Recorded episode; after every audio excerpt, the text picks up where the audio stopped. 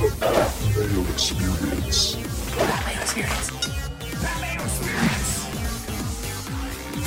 Experience. Experience. Welcome to the Pat Mayo Experience, presented by DraftKings. Week 5 DraftKings picks and preview. Hit the time codes if you want to jump around and use runthesims.com. Runthesims.com slash mayo will get you 10% off any membership level, and it will help it will help greatly improve both your props game, your projection game, and most importantly, your DraftKings game or overall DFS game, depending on where you play.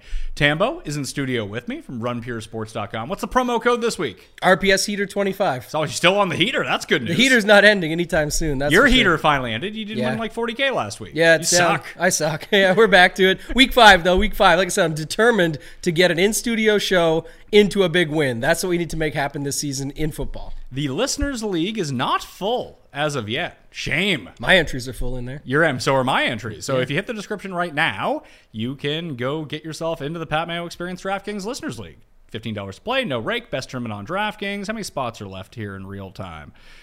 Oh, that's, that's your no, that's that's live. That's the Fantasy Golf Degenerates Golf Listeners League, which I am in. Full. By the way. It's not even coming up for me. Great. Great. Thanks, DraftKings. I have my possible winnings, but it's not showing my entries. I'm to guess there was like 900 spots as of last night. I'm guessing there's like 600 as of now. So go get your spot. Make it super easy on yourself to go do that. I want to talk about last week for a second. Uh, we came on the show. You talked me out of Bills and Ravens. Not talked me out of it, but by the time that we got through everything, that I wasn't going to overstack it enough that I just decided I want none of this game. So I went to Lions and Seahawks, and then people started hitting me up. It's like, did you win all the money? It's like, no, I didn't win all the money. I was just showing you some of like my best lineups from last week. Like I was so close, Yeah. yet it just, it didn't happen. It was so weird. It, it took perfection for sure, but to your point, and you showed me the lineups and stuff like that. Very, very well built. Like that, you had the main idea down. It's just it's so hard to get it exactly right. The classic slates are typically like that. Everything. That's why you know this year Showdown has been a little bit more popular. For some people, even saying they're taking a liking to that more than the main slate, just because you get more chances. You get that adrenaline rush at the end. If you do have a lineup that's up there, you would have had that on Sunday, of course. But it's like there is some downside when you don't. You're watching Josh Jacobs pop almost 40 points, and you just don't have that in the dying afternoon of the game. So Yeah, those 10 Mariota lineups were not very good. But the 10 Goff lineups with that game stack, the issue I think became was that that Philly Jacksonville game was going to be super popular. The Bills and Ravens game was going to be super popular. People got cold feet because of the weather, and everyone just moved on to the Seattle Detroit game. Yeah, certainly a, a takeaway there, just to say quick, was that like so for both those games, the Philly and the Buffalo Baltimore game, they, the totals were dropping. In some, I think both of them dropped over two points based on the weather, outdoors, all these factors. The one thing that stood true though with the Seattle Detroit game, it was already like the second highest total on the slate. It was the highest total on the slate in a dome, and for some reason, even with Amon-Ra St. Brown, D'Andre Swift, all the injuries throughout that game the total was not changing. So they were still expecting the points. Sure enough, they got them more than expected. It was almost a Mexico City style game from points from both sides and just kept going. It just would not stop. This way, that way, this way, that way. In the end, what was it? Almost 100 points scored total. So uh, pretty pretty insane. Yeah, and I, I had five players in that game. You could have went with more if you really wanted to. You could use DK and Jamaal Williams if you wanted to. Six to get the job done in the millie. That's crazy. Well, your your buddy won, didn't he? Hoop Hoop got the job done, and he had six. Yeah, three and three from either side. Uh, you know, I, I call it unconventional. It's not. it's still a game stack, but with Gino and two receivers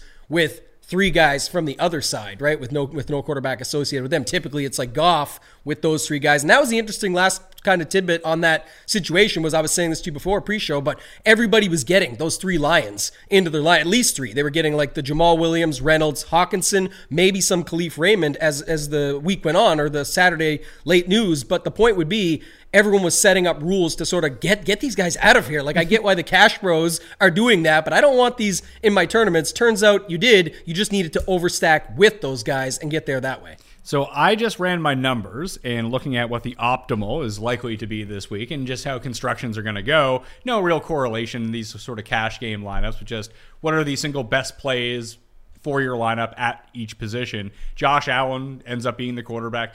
Love the the optimizers love the high end quarterbacks this year. Yeah. And Well, they've, been, they've been coming through. Like you've, except for Goff last week, really, you've needed one so far. Yeah, and it's typically the way it works out. I mean, I was listening to a show today talking about it. It does make sense actually, where you've got these guys because the the quarterback pricing is pretty much capped, right? You can't, ma- you don't see a quarterback turn into 10,000 because they're having a good season. It, it typically just goes up five or 600 bucks, but it caps around the eight, five, somewhere in that range. Like Josh Allen's week, 8,200, even with the seasons he's having. Whereas you'll see wide receivers go from four grand to five grand to 7,000 at some point. Like look at Amon Ra last season, late in the season, just kept going up and up and up. It's different with these quarterbacks. And then the other thing of it is, is like you just talked about last week, you need it, but that's because the whole game environment went off with cheap plays that made it all work with the others. Typically, if you don't have that in a week, you are going to have the quarterbacks, the, the best quarterbacks being the top price quarterbacks, just the way it works out. So the optimal doesn't have anyone with him. Of course, the stats. There's two guys that the stats love this year, and just throw them into every single lineup all of the time. Um, and now that he's back, it was the same as last year. Rondale Moore projections love. He's like mini Laviska Shenault. that like when you try to like factor it out, like how he's going to do. And he did take over for Dortch last week. We got all those Dortch targets. I don't know if that's going to continue, but probably safe to say it is going to. They're low aDOT targets. He can kind of maneuver around. Full point PPR, he's cheap. That makes sense. Curtis Samuel's another one who keeps popping in. Godwin is back in the mix, and he's a bit cheaper, so he fits in. The running backs, Fournette. Projections love Fournette, and it has not really come through in a big way so far. And Breece Hall is now like the other running back that's getting up there per points per dollar. Then you have like a double tight end, Andrews and Higbee, along with the Dallas Cowboys defense, which is kind of hilarious because you have Higbee and the Cowboys defense going against each other. But that's sort of like the mean projection of what's going to look the best this week. I mean, that's not a lineup I'm going to play, but that probably win you cash games. Yeah, it looks good on paper for sure. The interesting side of it is obviously the Tampa Bay Atlanta stuff this week. I know Brady is getting some steam with the uh, I don't know if you want to call it like a divorce narrative, but basically saying Angry Tom is coming out Well, against I- Atlanta. And and with Godwin and Evans back, like you could almost go Brady, Evans, Godwin, Fournette if you want. You can stack with Fournette. I was going to say Fournette's still popping and running back. So sometimes when people are trying to decide either or, the answer is all. We just talked about it a second ago. And the other funny part of that is kind of at least, I mean, they're still showing some ownership, but like the Drake Londons, Kyle Pitts. I know the injury stuff. We got to wait and see. Missed a couple, but it's also birthday birthday season for Kyle Pitts this week. It was his birthday October 6th. So maybe they hook him up. But the, the point being, is this going to become like an over-owned game stack or is it going to become the game stack what, what are your thoughts on that because right you know the philly arizona game has the total the afternoon the late slate you know No breaker weather. but you know exactly all of that but i mean which one do you feel better about as of right now Philly, Arizona. really okay Yeah, just because you can stack Philly for the early lead, and then the second half, it'd be a great like second half showdown type game. Just take all Cardinals all the time. but I don't know if like that's going to get me to Murray. It would probably just be Rondale Moore, who I expect to be pretty popular this week. Yeah, more. And then I didn't check uh, full ownership projections, but just thinking out loud here, I know a lot of talk in the stats guys out there with Ertz, how much the usage is and what he's been getting and all that stuff. There, Revenge So- game too. Yep. yeah, Got to factor that into the projections. Add that in as well. We saw it with Phillip Lindsay last night. Revenge game. I didn't even know he was on the team.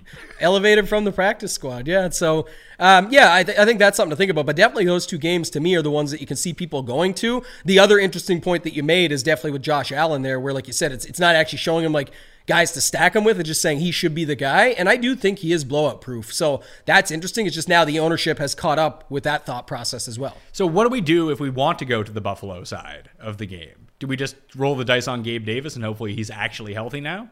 Yeah, McKenzie, I think, is back at practice now, too. Yeah, So- he hasn't cleared as of yet. We'll- he'll we'll have to wait probably he'll probably clear by the weekend. But is this just a prime example? Just go Allen, Davis, Diggs, figure it out. Yeah, and if McKenzie's in, I, I would plug him in too, just to see. Right, we got to wait on the injury news, but that's where I'm saying because of that little stuff that you see with it, I, I think people maybe don't go to the full stack as much. And even in a blowout, if they win like 35 to six here and the, you know beat that 14 point spread up, I still think you could see Josh Allen in the winner this weekend just because. Well, the Bills rarely take the foot off the gas until Right. it's like really, really, really late. And I, I always talk about this with Sealy when it comes to like season long fantasy football. It's like, well, I don't want to play Josh Allen in case it's a blowout and he only plays three quarters. It's like, listen, if he's only playing three quarters, they've already scored 40 He Probably has 40 Like, don't, don't worry about on it. DraftKings. That's what I mean. Yeah. So that, that's where I'm at. I'm okay with it. I know you were talking earlier in the week to switch gears a little bit here, but you talked about Dallas versus the Los Angeles Rams after what we just saw San Francisco do to Matt Stafford. But I like the I like the Rams. if you want that stack. That's what I'm saying. What, who does he throw to? Two guys. Yeah. One of them catches it and falls down immediately. Uh, share the same first name with him, Tyler Higbee. The other guy being Cooper Kupp. Obviously, the interesting part to me, Pat, and I'll get your thoughts, is I mean, I think the only way I'll play Cooper Kupp is in that stack. I think a lot of people want to play Cooper Kupp just because he's getting 20 targets, give or take. He's the lockdown guy. That price, you can't beat it, etc. But I've said this millions of times. It came true most of them that you know he's the highest price, getting ownership at that price, wide receiver. That that typically doesn't come through as what's needed for a milli maker winner. It- you know, it's just the safest play. Let's try to figure this stack out then, because I feel like people like the Cowboys in this game over the Rams. I prefer the Rams in the spot. I think it's a nice bounce back. Look ahead to Philly next week for Dallas. It all makes sense. But now people are going to be like, well, you have the league's second best pass rush going against this offensive line on a short week that we just saw get annihilated. Yeah. But if Stafford is legit only throwing to two guys, all we need is like three sneaky touchdowns somewhere along the line. We only need this score to be like 27 24. And all of the scores are passing touchdowns through our stack of Kupp and Higbee. So I'm with you. I probably won't play Kupp unless it's in, but I want to play the stack. Yeah. But I got to figure out the right way to do it. Who do I put on the other side of this ball, though? Stafford, Kupp, Higbee. I have $5,000 left per player. What's the rest of this look like? I think it's just Lamb. Lamb? Yeah, just play him. Like the guy's fine. No Gallup? You could use Gallup too. He's back. Obviously worked well last week. and, and he's and he's five thousand bucks. Yeah. he probably doesn't draw Ramsey, so you get Gallup. I was actually even thinking about playing the Dallas D along with this. you love doing that for I some do. reason. It's just it's it's fine, but I'm saying you just don't need to do that. Uh, No, but I like the Dallas D independently. I like them anyway. too, but I'm saying I you're don't. I don't like them to give up three points, but, But I like them to have like five sacks. Yeah, if twenty percent of your stacks are Matt Sta- of your lineups are Matt Stafford stacks, you have eighty percent of your lineups left to use Dallas D. And if you use Dallas D at thirty percent, you don't have to put them in there. I like that in showdown a Yeah, lot. Yeah, but I, I, just- don't. I don't really. I would love to see the numbers on this. Like, I really don't think the like playing the opposing defense even against your own stack. I don't really think it makes that big of a difference. If anything, it can foster. Let's say Stafford throws two pick sixes early. Yeah. that's great. It, it's great for worked. my D, and it's great for Matt Stafford. It used to work with the the Winston lineups that we talked about back in the day when he I, played for I Tampa. would say it would work with Wentz too. Although Wentz has been terrible. I don't don't hate Wentz this week. Yeah.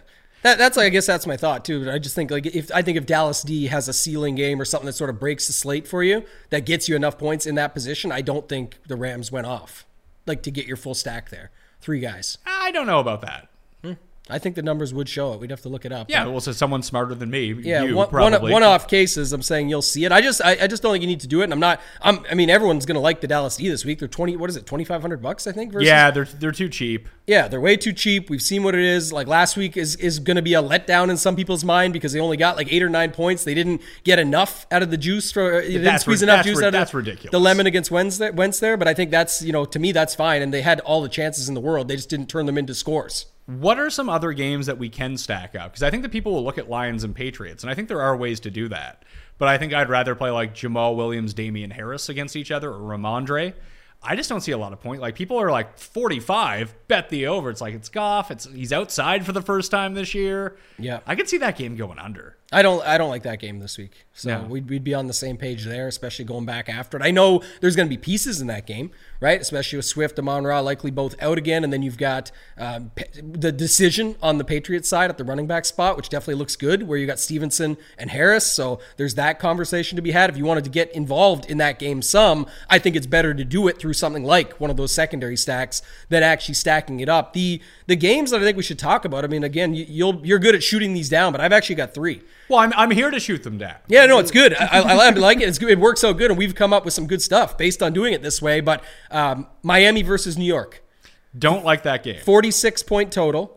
No one's really talking. Again, we'll wait and see on weather. Obviously, that's one factor. I'll get to the non-weather game here in a second. But Bridgewater stepping in for Tua for for good reason. Obviously, finally they've got this right. But get Teddy Bridgewater in there. You've still got Waddle. It's cheap, sixty seven hundred. You've got a priced up Tyreek Hill. You've got the guys you know on the other side. Breece Hall is getting some love this week. He's in this game spot. You got Garrett Wilson or more that you can use there. Tyler Conklin has still been in the mix. So uh, to your point last week, he's still been in the mix. So um, there is pieces in this game, and they're cheap enough to make a lot work. But sounds like you don't have interest in it. So It's not that I don't have interest in it. Let's take a look at Conklin. I don't know if I'd want to go with Conklin. Like, I, I like the Breece Hall call at 5400 bucks to throw him in there. If I want another jet, that's where I find it trickier now. Is it Corey Davis? Is it Conklin? Is it Garrett Wilson? Is it Elijah Moore? I think I'd rather shoot for the, like, yes, Conklin's the cheapest of Yeah. that bunch.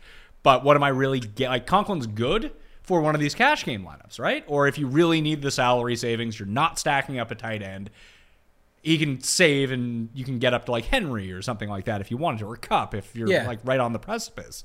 But as a part of this stack, I just don't think he does enough. Like, what's the ceiling for Tyler Conklin? Like eight for eighty? Not Which not is- much, but I'm saying more of like my my thought process is like Bridgewater, Tyreek Hill, Waddle. and then pick, even if you don't go Waddle, you can just go to the other side. You can pick a Wilson or a Moore. but who would you pick? Hall. Uh, I'm, I'm just I'm building in sets, so I'm saying if I'm putting 20% of my lineups towards this spot, I'm going to get a mix of all those guys. I'm going to say at least one of Hall, Moore, Wilson, Conklin, and probably get more of those three above and less Conklin. So Wilson is fifty two hundred bucks.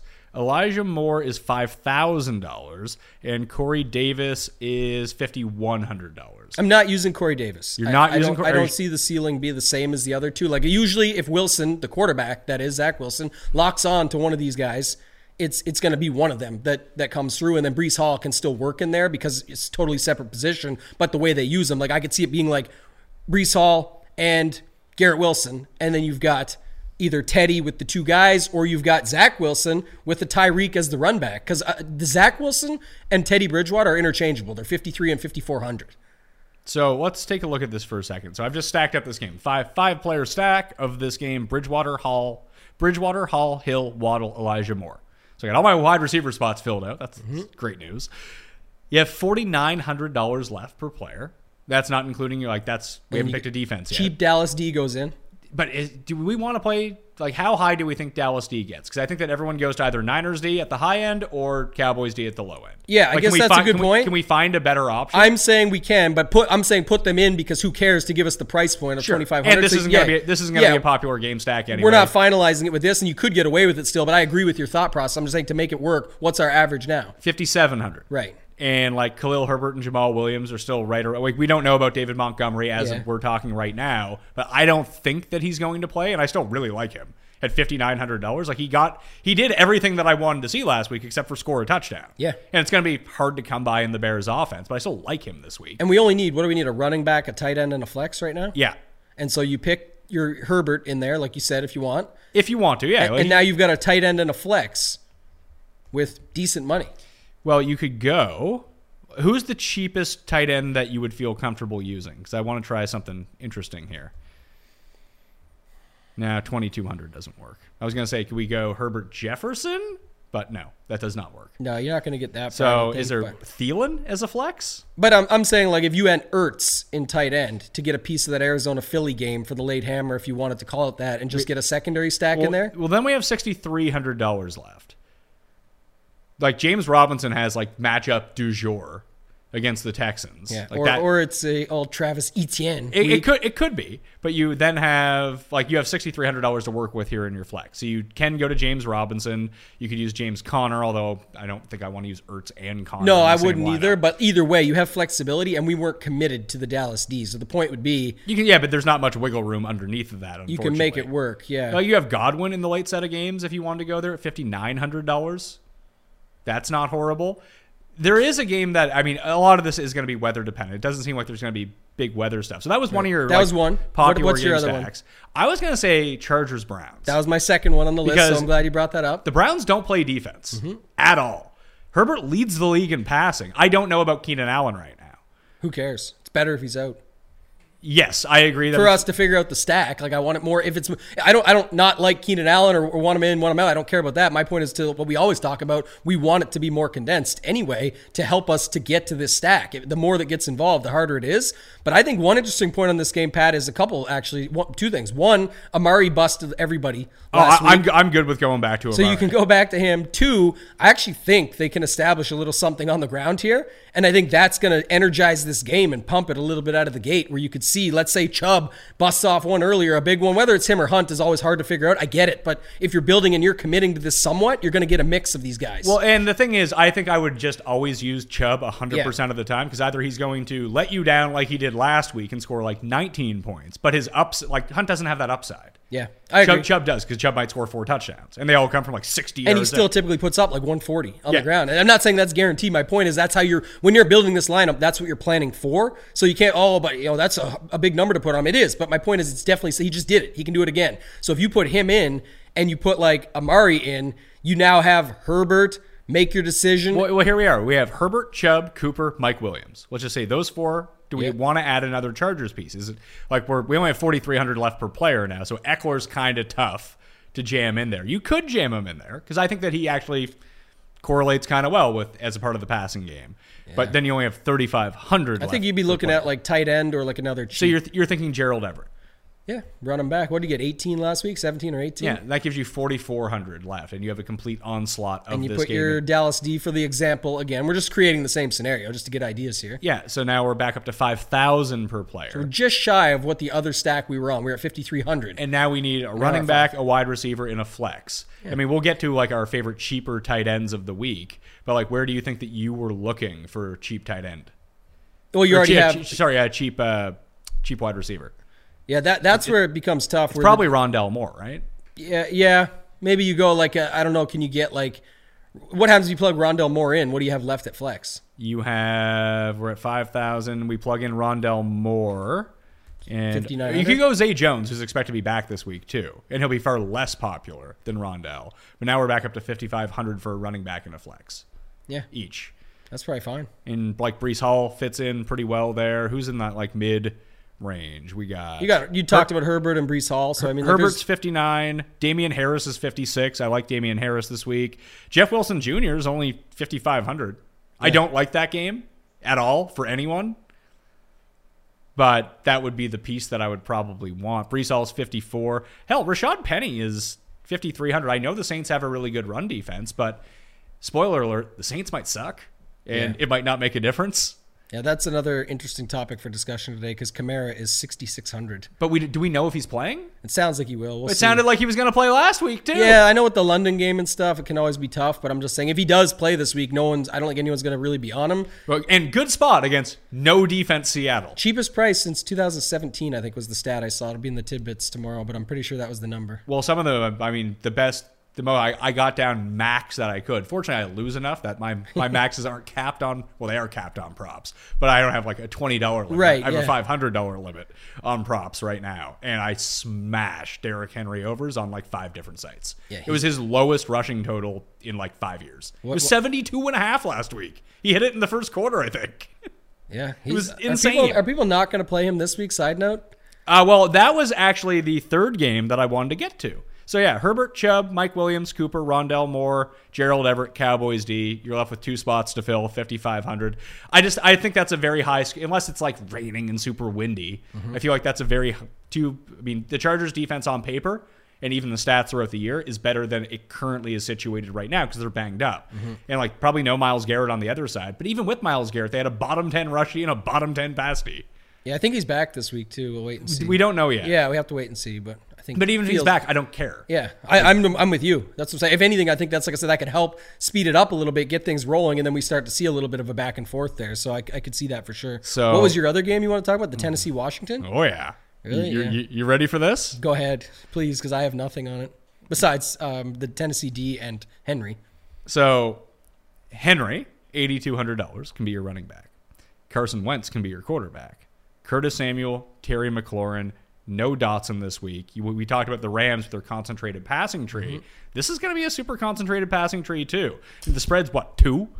Like Yeah. they don't expect either team to blow them out. I'm not sold on Tennessee as any good whatsoever. Like they have Derrick Henry, they're going they're going to be able to run the ball, no problem. Treylon Burks isn't playing. Not that that really means it means he's the new Laviska Shenault, by the way. He is the guy that everyone on the internet thinks is awesome and does fucking nothing ever. It's over now. So Well, he'll be back in like four weeks' time. It's like, oh god, his usage rate. He basically does the Allen Robinson playbook. It's like you just go out here and run around for a while. We're not going to pass you the ball. Just you run. That's why we can play that uh, Ram stack we talked about because Allen Robinson is so bad. I don't know if it was either. You know, Stafford is not a good quarterback, so it's still the same excuse. He didn't. He's never had a good quarterback, or Allen Robinson is just bad because it has not been good for Well, him. I, I think it's twofold. Like when you watch the game, Stafford has far less time to throw than ever before. And Allen Robinson, I still think is good. He's less than he used to be. But the reason that Kupp ends up getting all these targets is because Kupp beats his man within like a second off the line. Yeah, he's wide open every time. and it takes Allen Robinson like to get into his route to break out, and Stafford just doesn't have the time to find him. No, I agree. Um, McLaurin is kind of on that list now too. Like I keep going back to McLaurin. He fucking sucks. I was just gonna say he's the only guy I had marked down here in this spot for this week. I was like Henry and McLaurin in a little mini game stack, or just like you said, if you wanted to go that way, I'd have no problem with it. I think the other thing about the Burke situation, everything aside, making fun of him, but the Henry usage right now has been over 20 on the ground and five and six targets the last two games as well. Not saying he'll pick up a bunch because of Burks, more so saying it's been consistent at least the last two weeks. It could be another spot that we see that here. Do you think I could stack up Seattle again? Oh God, I don't have that one down. I thought about the Jameis side actually. Is J- but is Jameis going to play? Again, we have to wait and see. That's that's the issue with that spot. I, I I think I would rather take the Seattle side, overload it, and come back with Olave and Kamara. If I was going to play that game, and just hope that the Saints' offense is so concentrated. God, I'm definitely not. I mean, I can't I chase th- Gino. We'd have to see. I, I just. I can't. like Gino. What's wrong with Gino? I don't. I don't think he'll continue to do this. That's what I. Well, I don't. I don't think he'll continue to what. Uh, he's not going to be the guy he was last week, like the best quarterback in the league. Right. But if they continue to move like they're so efficient, and Penny's been super efficient on the ground, it's just their offense is so dissimilar to what it's been for the past four years. It's just high percentage plays all the time, and they're not afraid to be like, "Hey, DK, go up and catch this." Yeah, they can And rack them up for sure. Yeah, they, they could rack them up. I just again I feel like it's a, a tougher spot. I have a grosser one actually, my third one on my list. All right, let's hear it. Chicago, oh. Minnesota. Because here's the thing, Jefferson, little bit overlooked in that range when you've got Kupp right above him. You can go with that. You do, you just run it back with Mooney or Kmet. I put down whichever you prefer, Can we just use Herbert? You could- or or that. Yeah, I like the Minnesota side stacking it up. Yeah, but like, I'd say like the, the pick your guy coming back. I would say Herbert is the only guy I would consider playing. Yeah. from the Bears. Like everyone else sucked. Mooney had his best game ever last week. It was like nine points. Yeah, we gotta we gotta get them. That's one thing I, I will say, like about the Chicago spot. The only reason I considered it is obviously in Minnesota. There's a chance there we could see some some more points. And Chicago's played tougher games, outdoor games, worse defenses, all that stuff that they've had to go through. And again, I don't think Fields is good. He's going to make mistakes this week. You could just make the argument for Minnesota D against him because, mind you, we talked about this plenty of times in these last two weeks on these shows about him not throwing the ball enough. He turns it over enough. He, tur- he takes so many sacks, man. There's just so many opportunities that it's like maybe that's a spot you could look to go. But I just thought because that game, uh, you know, has pretty easy pieces to plug in, and if you want to get access to Jefferson, is more so my thought. But you could also just play Herbert and Jefferson a- as a way to get access to that game. that could be your mini stack. That's a very expensive mini stack, It- though. it- it- it's a little bit, but Herbert is a fair price. Yep. Jefferson is still less than Kupp, and my thought process is that Jefferson is definitely the type like a Kupp. I know it's been on showdown slates in some cases for for this Kupp situation, but the point on Kupp is that he definitely does not need Stafford to hit his number. He just gets it through the 18 catches or whatever. You know, for him it feels like a lot more, but Jefferson could get nine catches, 150, and a touchdown, and it does not mean you need Cousins in your lineups, right? So that's my thought there. Are we thinking that the two most popular stacks of the week are going to be the Tampa Bay side and the Philadelphia side, or look- just the Philly Arizona game, Yeah. and then Tampa Bay with whatever coming back? Brady and Hurts feel like where people are going this week. That I can confidently say that it seems like it will at least stay somewhat in that range of where they're the higher ones. Obviously, Allen is getting ownership, but I'm just saying for stacking up games and, and sides, Tampa Bay and Philly seem like the sides. Chargers Browns have a higher total. Interesting point. Yeah, and right now I'm not seeing very much ownership on Herbert at all. No, which is it's because it's expensive and it's hard to know. Like especially now that we don't know about Keenan Allen. Like okay, let's say Keenan Allen sits. I think it makes it a lot easier for us. You can go to Ekeler, you can go to Everett, be good with it. Maybe Mike you- Williams. Maybe yeah, Mike- like Mike Williams for sure. Yeah. and then whatever else you want to do. I guess you could sub out Mike Williams for Ekeler and use Everett too. That's Yeah. like a different way to build it. But I think that Cooper and Chubb, unless you wanted to use Njoku in the Cooper spot to save money, there's that. Yeah. But The thing was, like they crushed last week. It's just Seattle and Detroit was on there. He It was better, yeah. Herbert went over 300, crushed. Ekeler smashed. Mike Williams had a huge day, seven for 120. Uh, uh, we talked about Everett. He had a solid day, like 17 DraftKings points. Cooks finally got in the box, had himself a pretty good day, which you don't see too often. Pat's Brennan. Cook. Pre- I have a bunch of preseason bets with uh, the ETR guys, both Leone and Herzig. It's just Brandin Cooks versus Juju, Brandin Cooks versus Gabe Davis. Winning so far. So far, Just yeah. don't get hurt, Brandin Cooks, and you'll be fine. The, the Davis side worries me a little bit more than the other. But Why? yeah, I mean, he's he's in a big hole right now. Yeah, he, he scores is. Oh, zero yeah. points a week. He's bad right now. I'm saying that's the one I would have been a little more worried about. And then even Pierce got there in that game. He had like Yes. 20 or 21 on the ground or something for DraftKings scoring. So How much is Pierce this week? because that's I don't know what to do with that game. Like, are we giving Jacksonville a pass? Or is this more of the team that we should expect to see that if you run, you can kind of take advantage of them? Like, could we stack up Lawrence? Because Houston sucks. And everyone wants to play James Robinson in that game. Could you go like Lawrence, Kirk, either Ingram or Zay Jones if he returns and come back with Pierce or Cooks? Like, is that viable or is that just too much? It's the one I had on my maybes list. We, we didn't talk about that game, but it is a good point because the other thing that's interesting about that is the running backs in this spot, which if this is how I think about things anyway, but if you think a running back is, is in a good spot and going to have a good game, that can speed up the pace pretty quickly, right? If a running back gets going, you talked about James Robinson. I teased about ETN where we're trying to make this guy work. Well, Ekeler Etienne reminds you like like a, a, quick check down and go that type of thing where you would see it happen. That's what just happened to Houston, so that's where you feel good about the Jacksonville side. But don't forget about the other side where uh, what just happened. Uh, Philly, who did Philly play last week? Jacksonville. So this is Pierce's spot going the other way. Philly had Hurts run one in, Miles Sanders run two in, Gainwell run in. Like Pierce could definitely run all over Jacksonville, Jacksonville just as much, just the same. So I think that's definitely interesting for speeding up the game, right? If these running backs get going. Yeah, I mean, just, the more I, I was just looking at the pricing, Njoku at thirty eight hundred bucks. I hate Njoku, but Yeah. that makes that then you can like upgrade to like a super mini stack at the same time, along with your Chargers Brown stack. Yeah. I, I don't hate that at all. Like I said, I'm, I'm fine with that game because I just want to. I, I know I want a piece of that some way, shape, or form. Like I think that's interesting. I like the Chubb side a little bit more than that, but again, Chubb's expensive. So No, you- I, I'm saying play Chubb with Njoku. yeah, you can play both and just stack up the L, the LAC side with those two for sure in a game stack. Uh, I will say this too, and I know you like doing it. and You've always been doing it anyway. But the theme this season, and I, I don't remember being this heavy or strong as these la- as this year, where whatever happens the week before, next week everyone just copies it. And I don't know if it's because Showdown has taken p- such popularity where, like, if you have a Sunday night football game where a 5 1 stack hits, what does everybody do on Monday night? 5-1. Five ones. And, like, la- like we had a week where running backs sucked in Classic Slate. So, what happened the week after? Everyone said, oh, I'm just going to play shitty running backs, take them completely out of my flex, stack up all the high end wide receivers, and then it flip flopped backwards. Last week, with this overstack working, makes me think that this week everyone's looking for the overstack. Not that it's ever a bad thing, because there's no such to me, there's no such thing as too much correlation for the most part, at least. But my point being, don't you feel like everyone's looking for these five man game stacks this week more than ever because of what happened last week? Maybe, but at the same time, do people have the guts to go through with it? I, I think it's I just think it's become prevalent with some of the content I've listened to and taken in already that people are looking for these game stacks now because of what happened last week. Well, and if you don't want to do that, it can still work. And, and just just like saying. mini stack a game as your main stack, Josh Allen, Diggs, George Pickens.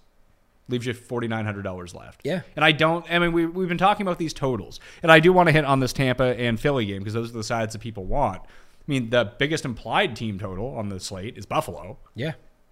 And I, I just maybe I'm wrong, and we'll see. It's like, oh, Josh Allen stacks like thirteen percent or something. I just don't see it. I see him at 13%. The difference is what we always talk about. It's not who you play, it's how you play him. With him, you can go stack him up, and now you've changed everything completely. And then you run it back with Pickens. Like you've changed the whole stack when you've got him, Diggs.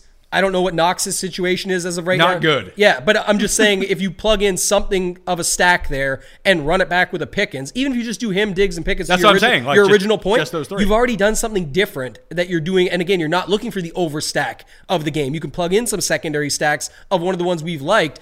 I guess going back to that Jacksonville Houston spot, though, what I was saying, and you were kind of echoing it, I think, is that like if you went with everyone's thinking like Robinson or Etienne trying to decide, we just talked about how Jacksonville got ran all over. Can you not just play Pierce and go with the conventional like Lawrence, Kirk, Pierce, or Lawrence, Kirk, Zay Jones back with Pierce and just have that 2 1, 3 1 type stack. And now you can fill in all these values and pieces elsewhere without getting too crazy and still get yourself a good spot. You don't even need to fill it out with values. You go Lawrence, Pierce, Kirk, Zay Jones as your primary stack. You got money. You got fifty five hundred left per player. And, And- we'll- and now we plug the Dallas Now we'll, we'll plug Yeah, in yeah, the yeah. Cowboys defense and see what we got. We got cooking here. We now we have sixty three hundred per player. It's a thousand more than our original example with a bat with a better spot, I think. And look, yeah, let's say you can use Njoku or Ertz if you really wanted to. Let's let's use Ertz because he's a thousand dollars more expensive. See what we got left. Do you like AJ Brown? Not really. Okay. I mean, I, I just find him very difficult to figure out. I guess is my question. Okay. Yeah, I, I. I like. him a I, bit wouldn't more. use AJ Brown outside of using Jalen Hurts. Put it that way. Okay. Yeah, that's what I was saying. Where if you're going to try and get after it in a different way, but yeah, if you use Ertz, go ahead. So I have Ertz in there. I have Cowboys D in there now. We need a running back, a receiver, and a flex, and we have sixty seven hundred dollars per player. Yeah. So you could do something fancy like use Herbert at running back, Khalil Herbert at running back. Let's see, Khalil Herbert. Can you use Jefferson in that lineup?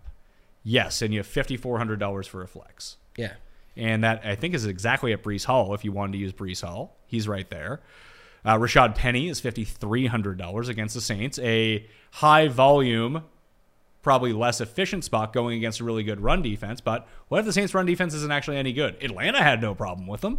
Yeah, that's the thing about four weeks in, right? Where week We don't really get it, but know. You don't. You still don't really know. Like when we get to week eight, nine, you got a clue. Like that's where the the flow charts start getting busted out. People bust them out still now, but it doesn't mean they're locked in and accurate. So, like you said, anything can happen on any given week. But I do think that's interesting from that game point where you don't have to decide on Robinson or Etienne. You can just run the stack with two really good pass catchers. Lawrence has had decent games already. They can outscore it at those price points. Pierce on the other side, who has definitely taken over and now gets the spot where Philly just ran all over them last week, which would speed up the game, get you more output possibly on both sides, and then you have way more money to spend. Like you said, we're just giving an example of how to spend it. Yeah, like, and if you switch out Ertz to Njoku, for example, now you have $6,400 for a flex. But now you can go like Ekeler or Mike Williams. Uh, no, you can't get up to them.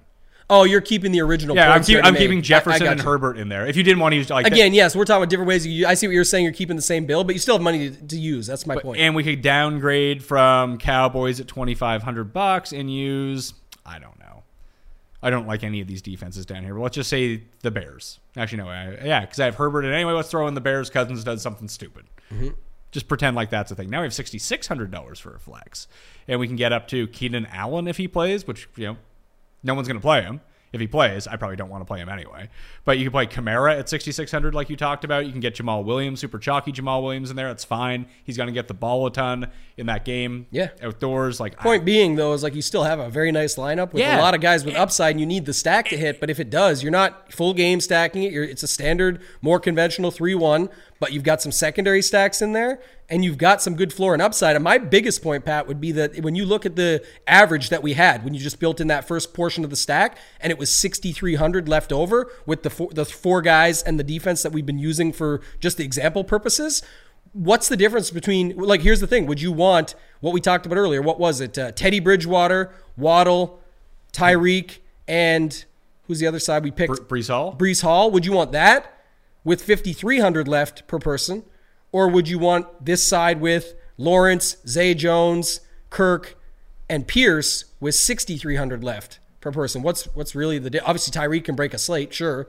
but I mean, in theory, you could still put Tyreek in that lineup. Right. So you could do that. That's another angle to look at it from. You can get that as your secondary stack. But point being, I don't see a lot of difference in those stacks setting them up. But I think that extra thousand, and it's a lot of money. It's a thousand per spot remaining that we got to there. So that that's why these examples are good of how you should be looking at your process, how you should be going through doing some practice builds like we do on this show. And I think it's so good and people like it is that we're kind of like playing with it and seeing. We're not committing yet, but we're saying this is what we can do, and then you see how that plays out with the news that comes out as ownership changes, looking for leverage within your lineups, all those factors. I definitely love that, and I, I think that's an interesting stack. Even though we talked through a bunch of other stacks that were fun, that that one kind of sounds like it's pretty good. Yeah, I, I, I- what the main purpose for this show for me is to get into what are the two or three like onslaught stacks that I'm going to play this week, and it feels like Jacksonville might be one of them now. So I'm going to write down Jacksonville. It's probably going to have uh, 33 to 50 percent of my lineups, depending. Like last week, I just went with two big stacks. Goff stacks, good. Mariota stacks. That's how it should be, though. Very bad. Only one. I mean, you can't get them. You could. You could for, like, let's say last week you, you focused on Seattle Detroit game and the LAC Houston game. You got there on both, but they, you didn't though. The the Chargers Houston game crushed, but it got crushed too. So it didn't matter if you hit all the right things. You want to get within your mix. You're tightening it up, saying I'm only going two or three spots and going after them hard, 33% a piece, give or take. Let's say I might say I'm going to go 20, 20, 20, 20, 10, 10, play six quarterbacks and stack them up. But that 10%, remember, is 15 lineups. Yeah, because you're playing 150 150. sets. I'm playing 20. Right. That's why I feel like I can't. I'm raking myself. At but it's point. good to talk like that so people understand. Because if someone's playing three max, they can still commit to that. Me personally, if I'm playing a three max, I might go to the same. I do too. The same in one. and one different. But there's lots of weeks that I don't. I'll also say like uh, I'll, it's technically two the same, but like last week it might have been Josh Allen in one, Lamar. in another. I'm in the same spot in the same zone, but I'm not really on the same quarterback. And then I'm completely off the board with a Charger stack. In my last one, I skipped the Seattle Detroit game, so that's how that worked out. I got the numbers. Tons of you have done it, but not all of you. Yeah, so what you need to do right now, if you want to take charge of both your time and your meal prep, visit factormeals.com slash mayo50 and use code mayo50 to get 50% off right now. Because supporting the sponsors is in very much the same way supporting the Pat Mayo experience, which I very much encourage you to do. Eating better is just easy with Factor's delicious, ready to eat meals. Mainly because, well, yes, they are very tasty, but it's the time that they save you. Do you say you never have time to work out? Well, if you're someone that preps all your food at home, that means you need to drive to the store. You need to walk through it, make a list, get your groceries, bring them home, store them, unpack them, get the reusable bags out of the way. Then you actually have to make the meal. We're talking like two hours per meal on that. And listen, I love cooking things at home myself, but it takes an awful long time. Are you going to use an app to get takeout? Well, it's going to take you like 30 minutes to figure out which restaurant that you want anyway. Then you wait 45 minutes to get it, and it's probably like crap for you by the time it actually gets there. This is all time that you could have been like spending working out or doing work or just having some relaxation time because all of the meals with Factor are ready to go in just two minutes, and it goes with any sort of meal prep that you want to do. Do you want to do calorie smart? Do you want to do keto? I'm personally trying to bulk up right now, so I'm doing the protein plus to make sure that I hit my levels every single time. I go through, I pick what I want, it shows up. I never have to think about what I'm going to eat for 3 meals a day, 4 meals a day, whatever it might be for like 3 weeks. It's fantastic. So I highly recommend that you head to factormeals.com slash mayo50 and use code mayo50 to get 50% off. That's code MAYO50 at factormeals.com slash MAYO50 to get 50% off. The Pat Mayo experience is brought to you by Squarespace. Squarespace is that all in one website platform for entrepreneurs to stand out and succeed online. So, whether you're just starting out or managing a growing brand, Squarespace makes it easy to create a beautiful website, engage with your audience, and sell anything from products to content to time, all in one place, all on your terms. And it is super easy to use. You don't need to be a tech wizard in order to set up your own website to peddle your wares on the World Wide Web. Squarespace makes that so easy, thus cutting down on the expenses you'll need to pay someone else to do it. You can do it all yourself. You can set up email campaigns to engage with your audience with Squarespace email campaigns. Collect email subscribers on your site and build connections and repeat business through regular email updates. If you're in the content space and you have a lot of videos, you can host your entire video collection, organize your video library, and showcase your content on beautiful video pages and sell access to your videos with member access. But the best part about it all is the analytics feature. You can use those insights to grow your business, learn where your site visits come from, where sales are coming from. Then you can analyze which of your channels are the most effective, improve your website, and build a marketing strategy based on your top keywords and most popular products and content. It makes it all easy, all in one spot for a very low cost.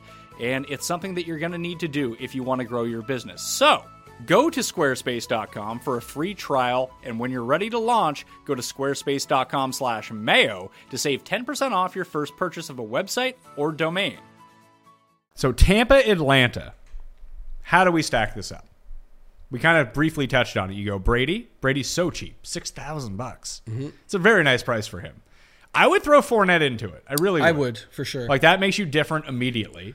Not as not like you're the only person doing it, but I think that most people who stack this up just go Brady, Evans, Godwin, move on their way. yeah. Do we know if Brate's playing? No, but it's funny you were good. well, You went right there, and I was just about to speak on it. Who was the other loser they were using last week? Uh, That all what is K- Cade Otton? Yeah, is that, is that his name? I think it is. Yeah. So anyway, uh, where I was going to go with it, and to bring up to your final point, like just to, to get to this one, is that last season this worked. The only difference was it was Gronk in the tight end, but there was actually multiple weeks where it was like Brady, Fournette, Gronk, skip all the wide receivers because there's everybody. I know, and, and you don't even know who's going to tear, you know, hurt their hamstring on the first play. When you've got guys like Gage, Julio, Godwin, Mike Evans is always injury prone too. Mind you, he's playing incredible right now. Again, four weeks in, guys, right? You have to think of it like that. So that's a way that you could get unique. Brady, Fournette, pick a receiver, but you you are playing a little bit of wide receiver roulette there because there's a lot of them available to you.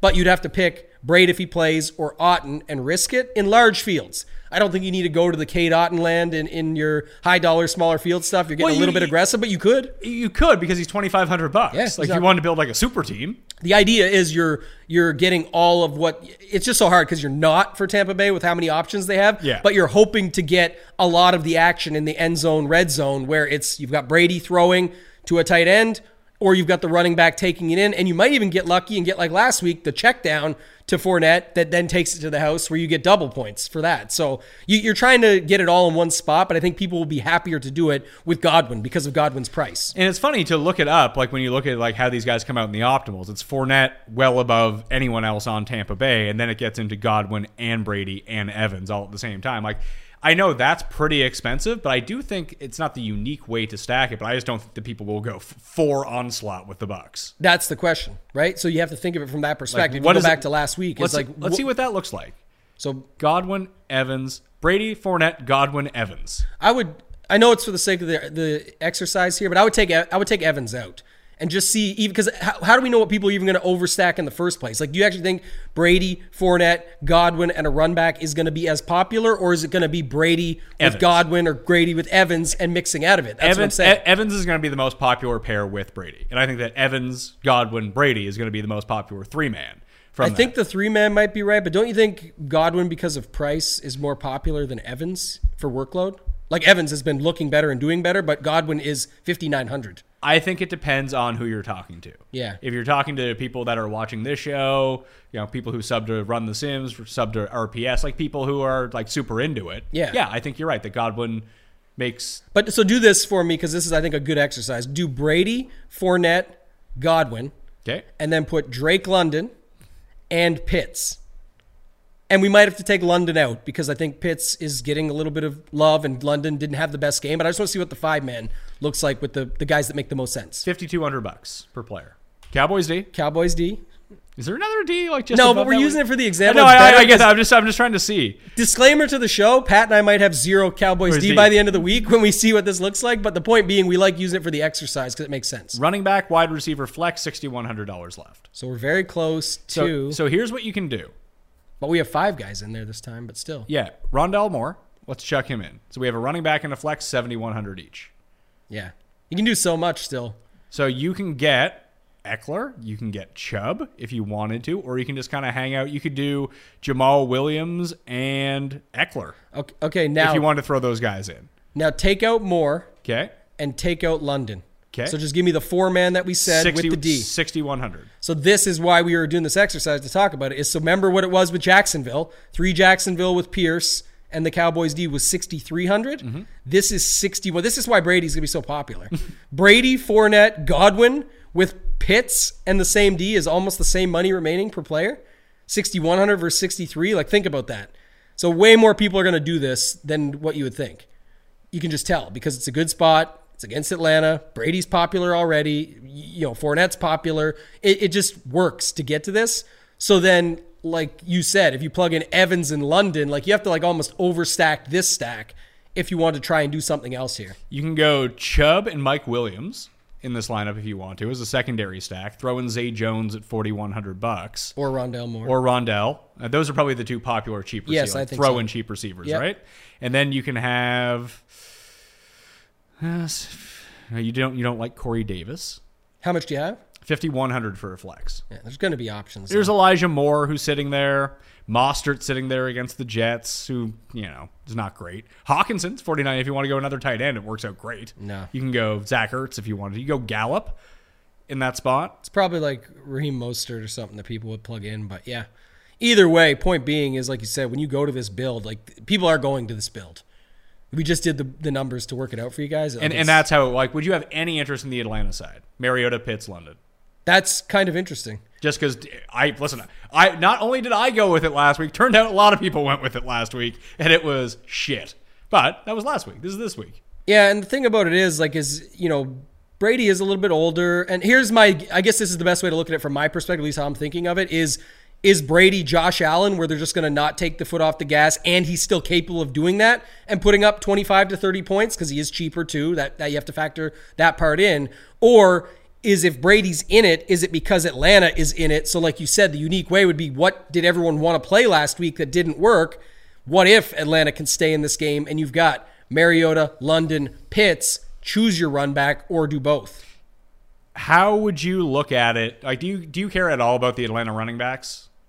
Tyler Allgeier is definitely. I mean, they have Allgeier and Huntley, right? Caleb Huntley, Yeah. Huntley is the guy they called up. Allgeier is the guy I would have more interest. Allgeier's forty seven hundred. It is like yes, I understand that their rush defense didn't look very good last week. It is good. Yeah. Uh, like I said, I think you're just getting there through what we've said. What, why did it change? Because of last week. You know what I mean? Like London, Pitts. Which every time I hear that, it reminds me of London Bridge is falling down, London Pits is falling Yeah, down. your, your lineup is falling down if you use those two. that's what I'm thinking Trust- trust exactly. me. yeah. So uh, my my thinking is like that's though if you were on it before, now I was just looking like Mariota 5400. Yeah. So if you If Brady's in the game and racking it up, isn't it because Mariota did something, or do you think it's all how you think of it, or do you think he's going to pull a Josh, Josh Allen? Allen. But it's they're not 14 point. They're not a 14 point favorite. No, they're not. I actually do like Tampa to roll in this game. Yeah. But let's say you just played the other side, just for argument's sake, and now this is a way you can use Evans and Fournette if you wanted to. Definitely. we can use Godwin and Fournette. Or to your point, you just brought up a good one. Maybe you know just knowing it, but like this, is where I was saying, Godwin is cheap. Fournette is cheap. They're the ones showing the ownership right now. Everyone knows it's Evans, but he's hard to get to in that stack. So what if you went Mariota, London, Pitts, Evans, conventional? You don't need to overstack it. Three man with a run back that's less likely to be used because of his price point, but you've got the price through Mariota now. You've got the savings. I'll even run it with Fournette in Sure. that lineup. Yeah, plug Evans and Fournette on the other side, and the the triple with Atlanta. We're looking at fifty two hundred per player Dallas to D. fill out our spots. Dallas D, chuck them in there. Six thousand per player, Yeah. And, you get Fournette and Evans. In And now pull Fournette for a second.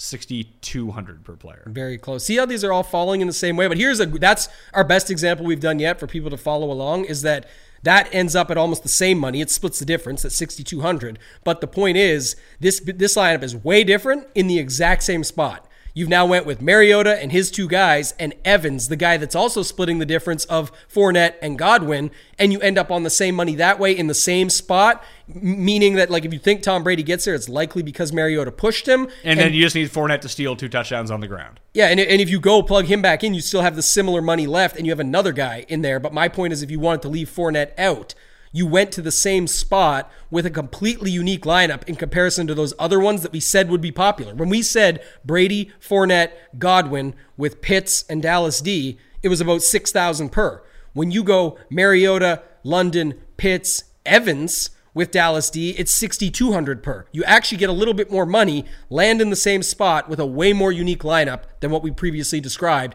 which which should push the same game flow of the lineup you were trying to build that everyone else is building. So that Mariota with Fournette and Evans, you can fit Breece Hall and Tyreek Hill into that lineup with Rondale Moore in your flex. You actually have more money. You have 500 left over. So you can Right. upgrade your defense, upgrade Rondale Moore, whoever it is. So you get that mini stack in between plus the other side of that. I don't love that, to tell you the truth, but I'm going to enter that lineup.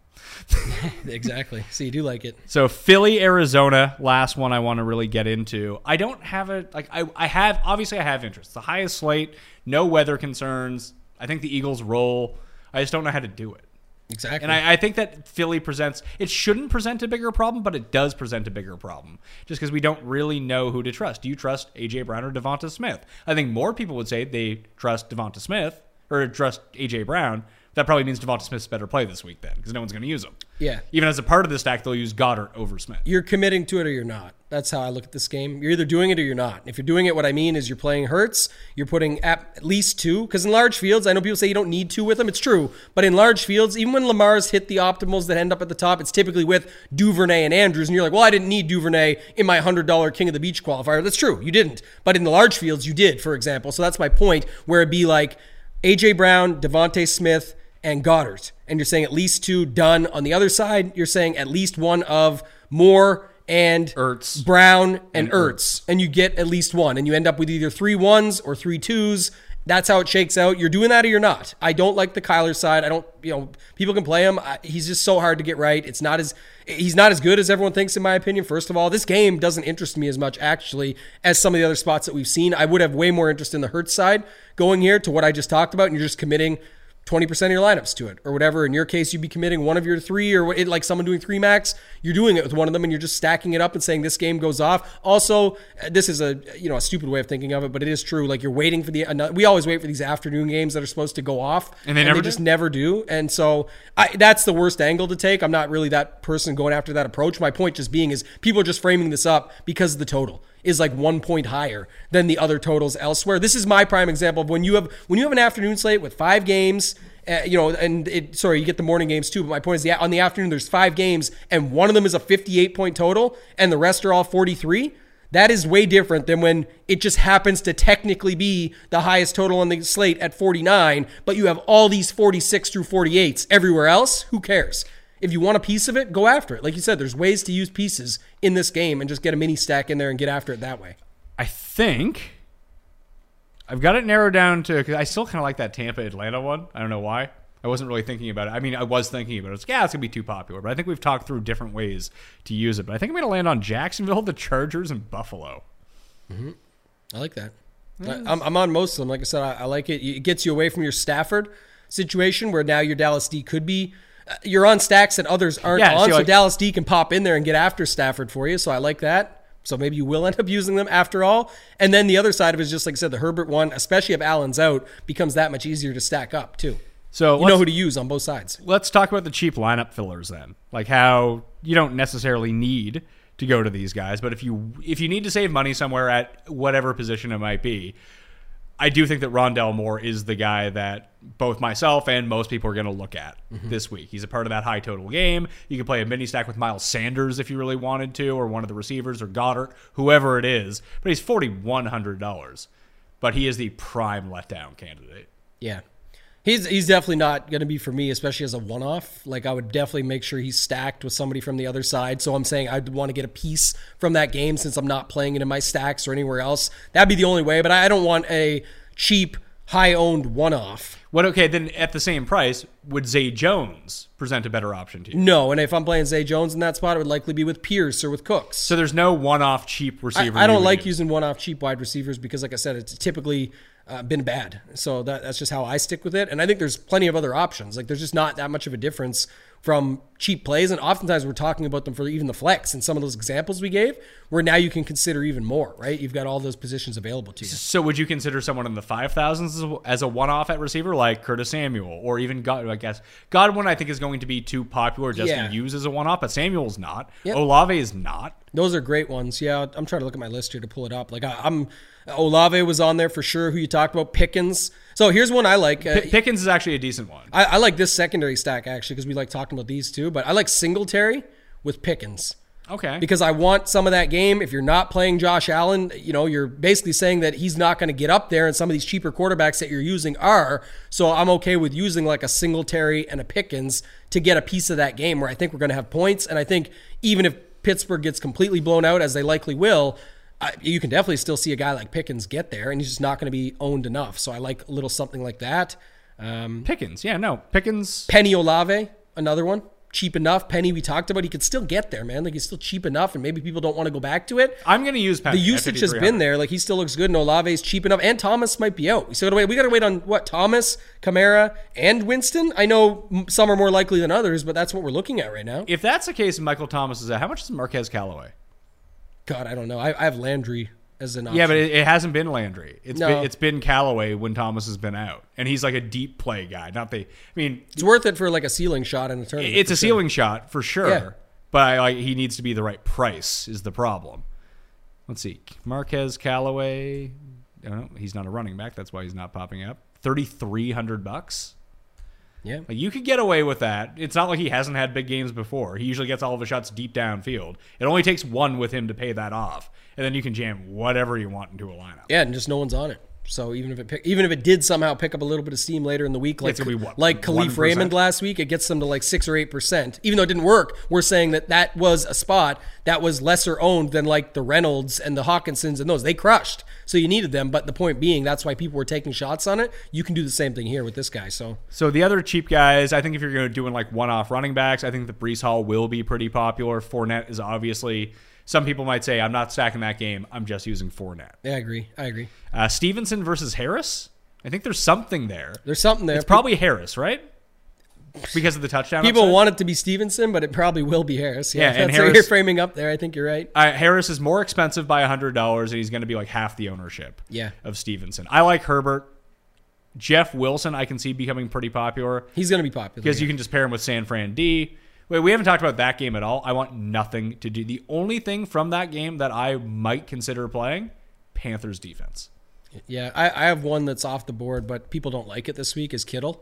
We don't have any high end tight ends this week, right? All of them are missing off the main slate. So um, the interesting part is, is everyone just assumes that he's this blocker now with no Trent Williams. He still he was one toe away from a touchdown last week. He had 20 or 30 over the middle, like a couple opportunities that way. They did use him to block a little bit more last week, but I just think sometimes you just see Jimmy lock on. And we didn't get like the Kittle drive last week where sometimes he picks up like seven for 60 on one drive and then gets the touchdown. He's, I think he's 5,500 this week and nobody wants to go there. So I, I, that's when I have interest in a guy like him, even when others don't. I got him at two percent ownership right now. No, he's not going to get ownership. People, he's, people think he's a left tackle now. I mean, he is blocking. More He's one of the best blocking tight ends in the NFL, maybe the best. My point is that that doesn't change a week to week, one week basis for DFS. Like The- he's the- cheap. There's no other. Uh, there's no high end, and when people don't want Kittle, is when I want Kittle. I put out some of my stats on Monday, tight end stats in particular, and I looked at. I mean, that's why I was on the Sobert overs this week uh, in terms of the Thursday night game. He had like five for twenty-seven. I or thought you something said like sober overs. So- Sober overs, yeah. The drunk overs were no good to you. drunk overs were no good. The sober overs were sober. fine. Yeah, I got you now. But yeah, he, he- had last night. That was nice. He had, I think he ran the ninth most routes per dropback of any tight end in the league last week. He ended up like one for twenty-seven. It's like, yeah, but he's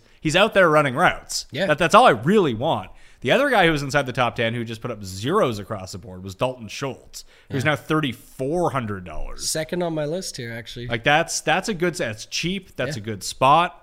Uh, I'm seeing him at Jesus three percent ownership at the moment. Yep. Like, and Hockenson's not going to. I know he's a bit banged up at the moment, but I, I think that he's fine. He's another guy who's an excellent blocker. He's very much in the Kittle mold of what you want to see him do. It's just he had to be the focal point last week. He might have to be the focal point this week, but no one's really going back to him, which I thought was strange. Yeah, I agree. I mean, that's because people aren't expecting the career game again. But Well, he's probably not going to score 40 points again. He's not, but that's where like we talk about it all the time. Where could he put up 20 though? And yeah, he doesn't get the 42 or whatever it was again, 41.9, but he has a big week. I actually like my tight end pool. Higbee was in there in those stacks only, but the the sort of one-offs, if you will, that we talked about a little bit, we didn't talk about a little bit, is Schultz, who you just mentioned, and Njoku, who we did talk about. Pat Freiermuth, I like him in that same spot. If you want instead of Pickens, you want to do a Singletary Freiermuth. I think for Kenny Pickett, that's just someone he's going to latch onto what are you seeing for Ertz ownership?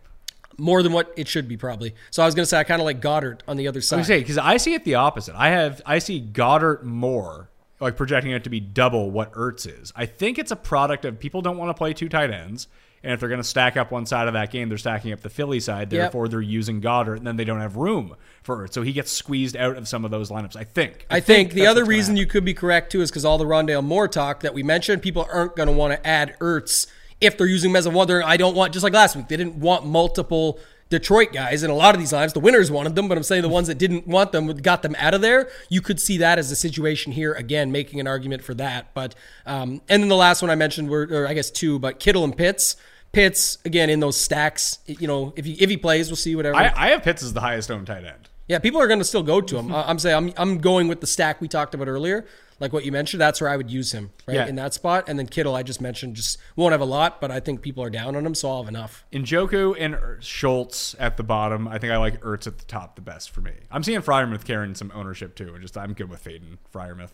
Yeah, I, I don't think Freiermuth will have any by the end of it. Yeah, I can see that. We'll see. He just he's not the guy. When we named all those other names, he's just not going to be the one that rises. But even if he does, it's not enough to matter. And by the way, the highest owned 30% chalk tight end just broke the slate last week. So it can always work that way too. We can't just always fade because of ownership. So I wouldn't spend too much time on it. I like these guys a lot of times in these secondary stacks. So Defenses. We'll close with this.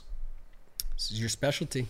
Wasn't last week. Like playing Houston's D actually cost me. Last week was pretty tough too. Yeah. So yeah, this one's not that much easier, but I think there is some good spots. Dallas is the obvious choice. I mean, there's a reason that we keep using Dallas as the example. What do you think their ownership gets to? So I think anything under 20%, they're a good play. Uh, will it get to twenty? I have them at eight right now, but I got them a lot higher than that. yeah.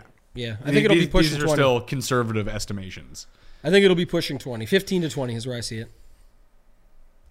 Then who else? Dolphins. They're 3,200. They played the Jets. That's usually a good scenario to be in. Buffalo's too expensive, but they're in a great spot, obviously. Yeah. Like, Pick it. I, I'm three picks last week, by the way. Ni- Niners or Bills if you just had to throw a price out. I, I don't have either. You don't have either? And I think Niners will be pretty popular, actually. I think so too because they're cheaper than the Bills. I think if you were going to pay up for a defense, pay for the Bills, don't pay for the Niners. Yeah, I like that. I like I like the Titans. People still, you know, we can pick on Wentz. Oh, They're- yeah. They're a fair price. And I, I also think, like I talked about earlier, I, want to wait and see. The time we like to play Derrick Henry the most is when others aren't. Uh, for, people have been talking about him getting the 20 attempts on the ground and the five plus targets the last two weeks, but I still don't see it translating to ownership. Mind you, we have to be very careful with ownership. I know you'll have more shows from now on out, as will I, and I'll be on Sunday Run Pure Sports Show on YouTube talking about off the chalk and see. But last week we got bamboozled with J- with Josh Jacobs. The industry had him anywhere from 15 to 23 percent in that range. He ends up coming in at six and breaks the slate with 37. I don't know why that was exactly, but the point It's because everyone used Herbert and Williams.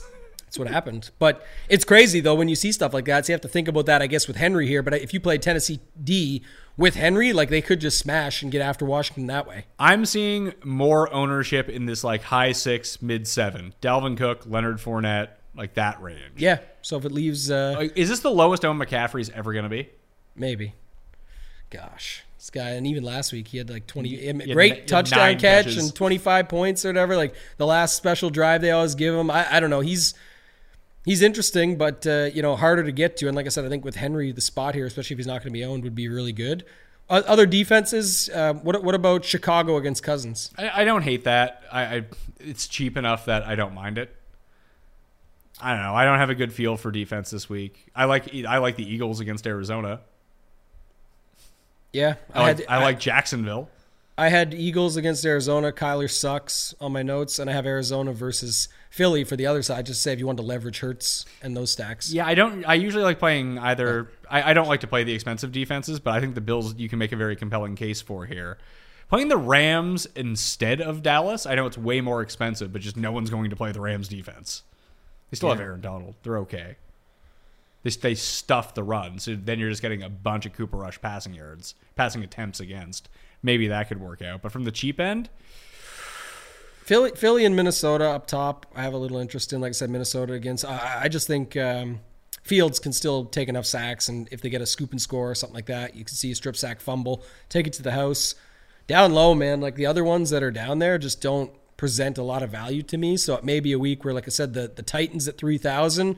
The Jet, um, the Dolphins versus the Jets, thirty two hundred. Like you said, maybe you just stay in sort of this mid tier range. Even Jacksonville versus Houston. They Jacksonville's put up, I think, nine, nine, and twenty one. yeah, no, I, I like Jacksonville this week against Houston. So I mean, again, you're still paying up, but I, I guess that's where I like it. Like I'm saying, like so Titans, Dolphins, Jags, and even the Vikings.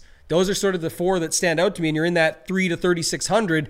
The decision becomes: Do you want to find if you're going to thirty six hundred with the Vikings? Do you want to find the five hundred dollars and just get the Bills in the blowout versus Pickett? maybe, but I mean, like you said, Fields is almost getting sacked at a twenty percent rate on his. He's taking it. I think he's second most in the league or something. It's bad. So Like the Ram. So from this, like the teams that are getting sacked most per drop back, you have the Bears, well, you have Fields, Wentz, Stafford, Baker. Those are your four. But Carolina doesn't run any plays. Like they're the slowest team of all time at this point. They Yeah. run. So it's just it's tough to get too much volume. The Saints are sandwiched in there, but I like those other four better, and even the Eagles fall in that same range. So there's five guy, there's five Well- teams between 3,000 and 3,600 that I like, and it gets you off. It's only a little bit more than the Cowboys that are pushing 15 to 20 percent ownership, and you land on good defenses that I actually think have upside to do damage here. So the other ones who are getting sacked at above average rates right now, the Saints are getting sacked a bunch, the Patriots are getting sacked a bunch, Atlanta and Houston getting sacked a bunch. So if we flip that over and take a look at who's actually getting to the quarterback, Dallas, Philly, San Francisco, Buffalo, Tampa. Those are the top five, all above a 10% adjusted sack rate. But then you have like New England in there. New England at home against the Lions, goof outside. Yeah. How much are they? They're they're twenty nine hundred. Yeah, They're I right just- there with the Titans. They like, oh that. wow, overs hit in this game. All the Lions can't be stopped on offense. Like, okay, let's pump the brakes a little bit. Yeah, I can add, I can add them. Like I, I think I'm getting my pool built up here. And the other one actually, I think you just mentioned it. The Patriots that I almost forgot about. But Seahawks are twenty five hundred. Yeah, They're the same price as the Cowboys, and they're going up against Winston. Or- Maybe or Dalton. yeah, or Dalton, either or. And my point being too, even we don't know what's going on with his weapons yet. Like we talked about, it's, I mean, it definitely sounds. I, I think Kamara's playing for sure. I think um, we'll wait on Thomas and and Winston. But my point being, same price. I think that's the best pivot on the board right there. or Washington against Tennessee. Washington's still getting to the passer, and if somehow they can get a lead in that game, I know they never do early, or they can just hit a deep one to start off with. Yeah. Then you have Tannehill dropping back against a subpar O line. He Tannehill not afraid to take a sack. Yeah, that's true. Like if we're just looking for off the board defenses, I think I- that's where I'd, I like, like Dallas is objectively the best play. I like Se- I like Seattle a lot more after we talk through this. Okay, there we go. That's I what we're that's talking. A, that's a good pivot, man. Like just to just say the same price, fill out your lineups, get after them, and just take the shot. I think it's a good one. And you know, the other point would be, I think you just talked about it a little bit, but who's the other guy there that you mentioned? Um, so up top, it was yeah, Baker doesn't really take a lot. So while San Fran actually projects as a popular defense at 38, we gave five options right underneath that that I think are in better spots with less ownership that can still find their way to the top. And then you're Yeah, see, the Niners D this week I think is really good for like I mean, there's no floor with the defense; it just doesn't work that way. But like, if you wanted to project a floor onto any of these defenses, like pencil San Fran in for ten, yeah, and it could be way more, but it's probably not going to be less. But it's probably going to be ten. Yeah. And defense is so random. Like Washington might get a pick six if they get up in an early lead here and force Tannehill to throw. And I like the Patriots one that you brought up too. Same reason because Goff will actually throw it and make mistakes. Versus when you go down like um, the Panthers versus San Francisco, like Go- J- Jimmy G is like the, the least amount of time in the pocket because if he doesn't lock onto someone right away, he literally throws it. He wastes downs on just throwing it out of bounds. It's and, like and they run a ton as well. yeah, and they run a bunch The, exactly. only, the only reason I brought up Carolina earlier is that I really think Carolina covers this game. No idea how they do it. The only way that I can fathom that they cover the six and a half is a special teams touchdown or defensive touchdown because that line makes no sense to me. Yeah, I don't even like betting it because it's that feels that trappy that way, but it is correct that it's the funny one that's not moving. That likely whoever is if if, te- if people are left in survivor leagues out there are probably going to go down if they play San Francisco this week. It just feels like it. So taking all those points at home for Carolina and the last one, the Jets versus Miami. Teddy B, I think he's way more of a game manager. He's not going to make the the big mistakes that people are looking for as much as some of those other spots that we mentioned. Agreed. He Zach- could, but I just don't see it. Zach Wilson far more likely to make the critical error at the wrong time. Right, and it's thirty two hundred. It's not that bad of a price to go up to Miami, so I, I like that. Also, Miami with Mostert, if you want to avoid some of the Breece Hall. I, I worry about Mostert because he's not getting the like goal line touches. They're all going to Edmonds. yeah, I don't I don't worry about that too much on a week to week basis. What I'm thinking more is if Breece Hall on the other side is is as popular as it seems he's going to get, then and everyone then looking at the stack next as like maybe a sneaky spot to stack up the game like I originally brought up first, and we went to ones that we found that maybe are better. The point would be that you can sort of leverage it that way and have you don't even have to play Mostert. I'm just saying you could play just Miami D and no Jets and do it that way. But I, I do like Miami at 3200. Jacksonville, Chargers, Buffalo stacks. I'm not 100% there yet, but I feel like those are going to be my three. Like it. Maybe Atlanta Tampa gets in there. No, I'm not going more than three. Okay. Because I'm only playing 20 lineups. Like I don't, I don't want to go five, five, and five. I'd rather No, go I seven. agree. I'd I, rather like- go I like seven, how you six, do six. it. Yeah, that's good. Like I gotta, I gotta cut myself off somewhere. I just can't play everyone Yeah, I'm good with that. and try to fill it. Do you in. do 10 5 5 or how do you shake it out? Uh, well, last week I did 10 and 10, and I usually do 10, 5, 5. Okay. Unless I like really feel to and want to have like a tertiary one, but that never really happens. You're allowed to change it, but if you had to pick one of those three to be your 10 right now and the other two fives, who would be the 10? Chargers. You like the Chargers side? Right. And and then you know what? What I might end up doing is going like 5, 5, and 5, but separating my Chargers into like, or go 10, 10, 5, 5, but doing the Chargers like 7 with Herbert, 3 with Brissett. I like that. and just playing the other side of the game, which no one is going to. In your heavy side of 10, you're still going 70 30 Yeah, on the same game. On the like same that. game, but it's I'm going to keep Even though your pool game. will show four guys that you played and you're usually only three or less, the point being you stuck with the same spot for all the plays within your core. Essen- essentially, Yeah. it's going to be the same guys, but with a different You'll get a- you'll get a and then my roster sec- construction And then my price secondary difference. stack gets up big time in that as well. That's what I'm saying. You end up with that's where I think it's a good spot to do it. Also, I, I understand why when people do like a Miami New York Jets stack, they literally just like let's say they have a five man stack and the quarterback is Teddy B. You can just flip it and add Wilson and leave the hundred bucks and get the exact same lineup. We've seen Milly Makers won like that in the past. And how do we? How much is the difference between Herbert and Brissett? It's got to be like two thousand. Oh, it's a lot more. Yeah, yeah. That's why I was saying that's a good one to do it with. Uh, because I like that Herbert Jefferson stack. In the it's just so expensive, Yeah. So Herbert is seventy one hundred. and Brissett is what? Brissett is fifty six hundred. Like that, that, that yeah. alleviates a lot of problems. And like it, like the secondary stacks, like the Jefferson Herbert one, I like a lot. Uh, I'm just trying to like squeeze it in. If I wanted to get Kupp in as a one off, which I kind of do, because I mean everyone does, obviously. I don't. I, I know you. I'll don't. be on record as I don't. People are talking about locking him. but Whatever. you, I don't care. You, you could go Kupp Schultz. That that makes it. That's the palatable way to make it work. Because Schultz is so cheap. yeah. I don't know if I'm going to do that, but that would be something that kind of I would want to go to. I like Jefferson. Also, Sunday night tidbit. I love Ja'Marr Chase. He'll get popular by the time we get there, but Hot it take, sucks that we're hot missing take. it. I on like the- Ja'Marr Chase. No, I mean more of I'm pissed off that he's not on the main slate because right now, imagine if you had Chase, Jefferson, Kupp, and that was your decision on top of the Tyreeks and all that. We would have been able to find him probably at a decent number. Now you're just going to have to jam him as chalk Yeah. on Sunday Night Football. Tyreek, Breece Hall. I like Pickens and Diggs actually. I mean, Singletary makes more sense because it's cheaper, but if you Mm-hmm. can afford Diggs, Pickens and Diggs, or Freiermuth and Diggs. One of the interesting things about a lot of the stacks we did today too, Pat, and a last strategy note is just a piece to point out is a lot of our stacks involve these wide receivers. And that's where I do the thing with Kupp all the time. Kupp gets you 30 points this week, very likely. My point is, is that it's just if you have him as a one-off there, it doesn't mean anything if these other guys are getting 25 or 26 in those stacks we talked about. Like if Chris Christian Kirk has 25 points, it's not the 30 or 35 that Kupp has, but he's way cheaper. He fits your stack. You could still get Kupp in there, I'm sure, by the money that we had left to build it. My point being, though, is if you don't have that, that's how those guys don't end up on these winning rosters, and the other ones do. The Miami Baltimore week, where it was like Waddle, Tyreek, and then Duvernay or Bateman. I forget who. I think it was Bateman on the other side. Like those covered off your wide receiver spots. You couldn't play the chalk wide receivers because you had the three best scoring that fit the game stack that also fit everything else. So that's how you get off it without having the FOMO of I'm missing out on Cooper Kupp. Yeah, you're doing it because you're stacking the game a completely different way. Okay. That will do it on the Pat Mayo Experience. At Toe Tag and Tambo, your tidbits will be on Twitter. They'll also be in the Mayo Media newsletter, which comes out on Saturday. I'll be back Saturday morning with a full injury report, updates on all of this stuff. So stay tuned to Fantasy Football Picks and Bets, a show that we do. We, we alternate shows, Yeah. doing it solo, and then we come together for this one. But I have that on Saturday, uh, and also some prize picks for the weekend, too, some props. What am I looking at mainly here? Uh, Breece Hall over two and a half receptions. Ooh, Christian Watson in the London game over two receptions. No, under two receptions. Sorry. Mostert under rushing attempts. Breece Hall over receiving yards. Curtis Samuel, if he's okay, he has an illness right now. Over ten fantasy points. That seems good. Yeah. that one seems really good. I like that. Yeah.